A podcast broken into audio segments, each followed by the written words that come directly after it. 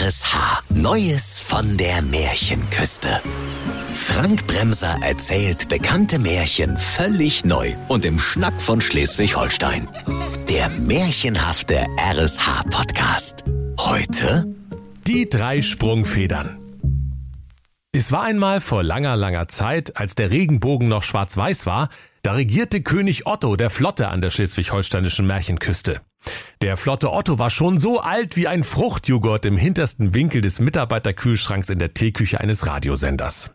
Und weil er das Mindesthaltbarkeitsdatum schon lange überschritten hatte, da sann er darauf, wem er das Königreich Schleswig-Holstein vererben konnte. Und König Otto der Flotte sprach, ach hätte ich doch nur ein Kinderlein, so rot wie Sarah Wagenheber, so schwarz wie der Friedrich Kommerz und so, doch weiter kam er nicht, denn seine drei Söhne sprachen liebevoll zu ihm. Vater, du Dösbattel, du hast wohl zu viel Kloster Frau Melissengeist gezwitschert, wa? Du hast doch uns, deine drei Söhne. Ja, stimmt eigentlich, sprach der greise König. Ich hab ja schon drei Erben, also, also hört mal auf zu popeln und kommt her, ich hab euch was zu sagen. König Otto hatte drei Söhne, die waren allesamt schöne, majestätische Prinzen, bis auf den Letztgeborenen, denn der war ein majestätischer Lauch. Der größte und schönste Bruder hieß Zwei Meter Peter. Der mittlere Bruder mit seinem Ziegenbart, das war der Ziegenpeter. Und weil der jüngste und kleinste Bruder einen an der Hacke hatte, nannten sie ihn den Hackepeter. Da nahmen die drei Prinzen den Finger aus der Nase und lauschten gespannt, was ihr Vater ihnen zu sagen hatte. Meine lieben Söhne, also ich bin ja nun schon älter als jeder Hummer vor Helgoland. Ich werde mir in Kürze die Radieschen von unten ansehen, also den Löffel abgeben, die Hufe hochreißen und nach allen Regeln der Kunst abwuppern. Ja, hurra! riefen da seine Söhne. Da haben wir dein Königreich und deine Matchbox-Kutschensammlung, ne? Doch König Otto der Flotte hatte noch nicht geendigt und rief, Haltet ein mit eurer geschwätzigen Rede. Das Problem ist, dass nur von euch einer mein Königreich erben kann. Da sprach der Zwei-Meter-Peter. Ja, klarer Fall. Ich bin ja schließlich der Größte. Ich nehm's dein Königreich. Komm, gib her das Ding. Der Ziegenpeter sagte, Das kannst du vergessen, Zwei-Meter-Peter. Ich hab von uns dreien den königlichsten Ziegenbart, ne? Ganz klar, das Königreich krieg ich. Und der Hackepeter, der seine Finger jetzt statt in der Nase in den Ohren hatte, sprach, Äh, wie bitte? König Otto verdrehte seine Augen wie ein Augenleier-Smiley und fuhr fort. Also damit es keinen Streit gibt, soll zwischen euch ein fairer Wettkampf stattfinden. Der Zwei-Meter-Peter schlug vor, Herr Vater, wir können ja Steine, Schere, Pergament spielen. Ach, pappalapapp, unterbrach der König. Ich habe mir schon eine Prinzen-Challenge für euch ausgedacht. Also derjenige soll König werden, der mir den schönsten Sterbebettvorleger bringt. Und hast du ihn nicht gesehen, trat der König an sein diamantbesetztes Himmelbett und riss drei rostige Sprungfedern aus der mit buntem Einhornhaar gefütterten Federkernmatratze, die auch schon bessere Tage gesehen hatte. Einer von euch soll einer der Federn folgen, sprach Otto der Flotte und schmiss die drei Sprungfedern in hohem Bogen über die Zinnen auf seinem Königsbalkon. Und eine der Federn sprang mit viel Boing Boing nach Osten, eine mit lautem Badoing Badoing gen Westen, doch die dritte sprang geradeaus, wo sie alsbald niederfiel. Der Zwei-Meter-Peter ging nach Osten, der Ziegenpeter nach Westen, und sie lachten laut über den Hackepeter, der da bleiben musste, wo die dritte Feder liegen geblieben war. Da musste der Hackepeter gar bitterlich weinen, wie ein undichter Siphon unter dem Waschbecken einer Schultoilette. Und wie der Hackepeter so in einer Pfütze seiner Tränen saß, da spürte er ein Klopfen unter seinem Moors. Erst ganz schwach, dann immer stärker. Schließlich hörte er ein dumpfes Rufen. Eine Mähne, Hackepeter. Mach schon auf, du halber Meter. Seit hundert Jahren bin ich hier unten und endlich hast du mich gefunden. Lass mich raus und zieh nicht weiter. Ich bin ein Kanalarbeiter. Da verwunderte der Hackepeter sich gar sehr und sah, dass er auf einem Kanaldeckel gesessen hatte. Als er den schweren, gusseisernen Deckel beiseite gewuchtet hatte, da entstieg der gemauerten Röhre ein Kanalarbeiter, der hatte einen Bart so lang wie eine Doppelstunde Mathematik in der Surrealschule. Mann, Mann, Mann, das hat ja gedauert, du, sprach der Mann in seinem fleckigen orangen Overall. Vor hundert Jahren bin ich da in den Kanal reingeklettert, um die königliche Rohrverstopfung rauszupfriemeln weil der König die alte Umweltsau immer fundweise Diamanten im Klo runterspült, als ob's keine Altdiamantentonne gäbe. Doch nun hast du mich befreit. Wie kann ich dir danken? Der Hackepeter erwiderte, Also mein Vater, der flotte Otto, schickt sich an, die Radieschen von unten anzusehen und hat mir aufgetragen, ihm einen schönen Sterbebettvorleger zu besorgen. Nur mit flottem Otto kenne ich mich ja aus, so. rief der Kanalarbeiter. Zieh einfach mal hier an meinem kleinen Finger, dann wirst du schon sehen. Da zog der Hackepeter am kleinen Finger des Kanalarbeiters und ein gewaltiger Pups dröhnte durch die Kanalröhre. Der Kanalarbeiter lachte schallend und sprach, Spaß beiseite, du Torfkopf. Ich hab dich bloß ein bisschen verarscht. Du sollst deinen Bettvorleger sogleich haben, warte. Dann ließ der Mann einen gellenden Pfiff ertönen, und es rumpelte und pumpelte, huschelte und zuschelte, es wabbelte und krabbelte, und auf einmal kamen tausende Kanalratten herbei, angeführt von ihrem Rattenkönig mit einem albernen goldenen Krönchen.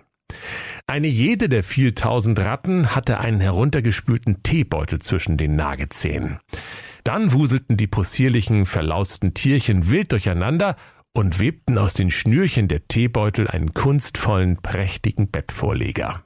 Oh, Dankeschön, rief der Hackepeter, schob den Deckel wieder auf den Kanal und hopsa laufte mit dem Bettvorleger direkt in die Burg seines Vaters. Der Zwei-Meter-Peter und der Ziegenpeter hatten ihren jüngsten Bruder aber für so dämlich gehalten, dass sie glaubten, er würde nichts Anständiges mit nach Hause bringen. Ja, wir wollen ja auch bloß nach Hause. Was sollen wir uns hier jetzt Mühe geben, ne? und nahmen das Erstbeste, was sie finden konnten. Der Zwei-Meter-Peter klaute den schwarzen Fußabstreifer vor einem Mittelalter-Aldi und der Ziegenpeter fand einen alten Feudel und ließ es dabei bewenden. Als die drei nun wieder vor dem greisen König standen und ihre Beute präsentierten, da sprach der König, also nee, also, also ich hab ja gewusst, dass ihr dumm seid, aber das überrascht jetzt selbst mich, ne? Was ich denn mit dem alten Feudel um Fußabstreifer vom Mittelalter, Aldi? Der Hackepeter hat mir dagegen einen schönen Sterbebettvorleger aus Teebeutelschnürchen gebracht. Der ist nicht nur kunstvoll gewebt, nein, den kann man auch im Dunkeln riechen. Deshalb soll der Hackepeter mein Königreich erben.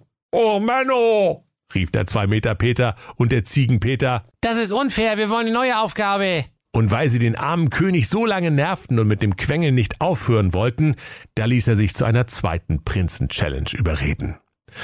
Otto der Flotte riss erneut drei Sprungfedern aus seiner Federkernmatratze und sprach. Also langsam reicht's mir. Ich habe jetzt schon derartig Rückenschmerzen von meiner kaputten Matratze. Das ist jetzt wirklich der letzte Versuch. Wer von euch die schönste Prinzessin mit nach Hause bringt, der soll mein Königreich erben. Und er warf die drei Sprungfedern vom Balkon und eine der Federn sprang mit viel Boing, Boing nach Osten, eine mit lauten Badoing, Badoing gen Westen und die dritte sprang wieder geradeaus wo sie neben dem Kanalschacht niederfiel. Der Hackepeter war es zufrieden, denn er wusste ja, dass der dankbare Kanalarbeiter ihm helfen würde. Der Zwei-Meter-Peter und der Ziegenpeter aber dachten nicht weniger, als dass ihr jüngster Bruder keine Prinzessin finden würde, weil seine Feder nicht weit genug gehopst war. Als der Hackepeter wieder den Kanaldeckel zur Seite wuchtete, da sprang der Kanalarbeiter voller Freude. Also ich möchte mal fünf Minuten so blöde sein wie du, nur um zu wissen, wie das ist. So. Deckel auf, Deckel zu, erst lässt mich raus, dann sperrst mich wieder ein. Diesmal bleibt der Deckel aber offen, ja? Sonst knallst du, Knalltüte. Der Hackepeter sprach gewitzt. Gut, aber, aber nur unter einer Bedingung. Besorge mir die schönste Prinzessin auf dem gesamten schleswig-holsteinischen Globus. Sonst bleibst du noch mal hundert Jahre da unten. Ja, ist ja gut, Mann, erwiderte der Kanalarbeiter. Folgender Sachverhalt. Ich bin ein verwunschener Kanalarbeiter. Küss mich und du wirst deine schöne Prinzessin schon kriegen. Der Hackepeter sprach. Oh, oh, oh nee, muss das sein? Das ist ja unangenehm. Wer küsst schon einen Kanalarbeiter, der hundert Jahre im Kanalrohr gehockt hat? So, pass auf, Märchenküste ist kein Ponyhof, sagte der Mann in seiner schmuddeligen orangenen Kluft. Wenn sich die Königstochter beim Froschkönig auch so angestellt hätte, dann wäre die heute noch Single, Mann. Also los, küss mich, Hackepeter! Da nahm der Hackepeter all seinen Mut zusammen, schloss die Augen und gab dem miefenden Kanalarbeiter zögerlich ein flüchtiges Küsschen mit gespitzten Lippen. Ihr werdet nicht glauben, liebe Kinder, was dann geschah. Absolut nichts. Der Kanalarbeiter bog sich vor Lachen. Lieber Steve Jobs im Himmel, bist du dämlich, Mann. Ich hab dich schon wieder verarscht. Verwunschener Kanalarbeiter, wer glaubt denn sowas? Außerdem war das jetzt die Rache, dass du mich wieder eingesperrt hast, so. Der Hackepeter wischte sich angewidert den Mund ab und fragte, Na ja, und jetzt? Krieg ich jetzt meine Prinzessin oder nicht? Klar kriegst du deine Prinzessin. Schließlich hast du mich ja nochmal befreit. Warte mal kurz, Hacke Peter, ich bin gleich wieder da. Dann verschwand er kurz im Dunkel seines Kanals, kehrte nach einiger Zeit mit einem alten Schrubber zurück, mit dem er hundert Jahre lang die Kanalröhre geschrubbt hatte. Und er sprach, Ja, hier, das, das ist gar kein Schrubber hier, ne? Das ist eine verwunschene Prinzessin. Los, küss den Schrubber, Hacke Peter. Da verengten sich die Schweinsäuglein des Hackepeter zu misstrauischen Schlitzen und er sagte, Also, wenn du mich schon wieder verarscht, dann bleibst du für immer und alle Zeit da unten. Nur, dass das mal klar ist. Ja, ja, schon gut. Du kannst mir vertrauen, Hacke Peter, sprach der Kanalarbeiter. Eben nicht, sagte dieser, doch weil ihm weiter nichts blieb, küsste er den feuchten Schrubber. Und da zischte und puffte es. Es blitzte und donnerte, und vor dem Hackepeter stand eine wunderschöne Prinzessin, so anmutig wie ein Rennpferd auf der Trabrennbahn Elmshorn und so lieblich wie Lapskaus mit Pflaumenmus. Da warf sich der Hackepeter die Prinzessin über die Schulter und rannte zur Burg seines Vaters, so schnell ihn seine säbelkrummen Beine trugen. Der Zwei-Meter-Peter und der Ziegenpeter hatten sich bei der Auswahl ihrer Prinzessinnen wieder keinerlei Mühe gegeben. Und als sie schließlich vor dem Thron des alten Königs standen, da hatte der Zwei-Meter-Peter die Kugelstoßerin Ulrike Podkowski mitgebracht. Die hatte Arme wie Leberwürste und Damenbart den ganzen Rücken runter. Der Ziegenpeter hatte gar die Knusperhexe Ingrid Rachenbrand herbeigeholt, die so hässlich war, dass augenblicklich alle Blumen im Burghof verwelkten.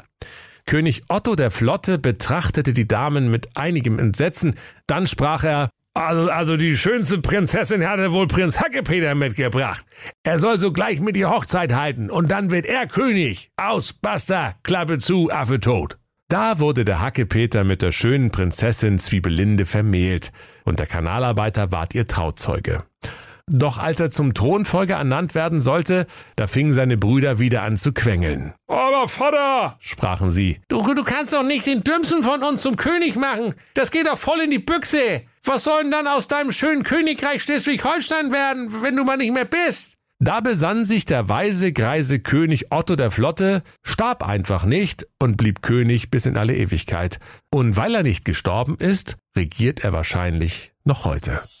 Und wenn sie nicht gestorben sind, dann lachen sie noch heute. Das war der RSH-Podcast Neues von der Märchenküste. Bekannte Märchen völlig neu erzählt von Frank Bremser im Schnack von Schleswig-Holstein. Alle Folgen hören Sie in der RSH-App. Neues von der Märchenküste. Ein RSH-Original-Podcast. Erzähler Frank Bremser. Autoren Maximilian Reg und Steffen Lukas. Eine Produktion von Regiocast. Deutsches Radiounternehmen.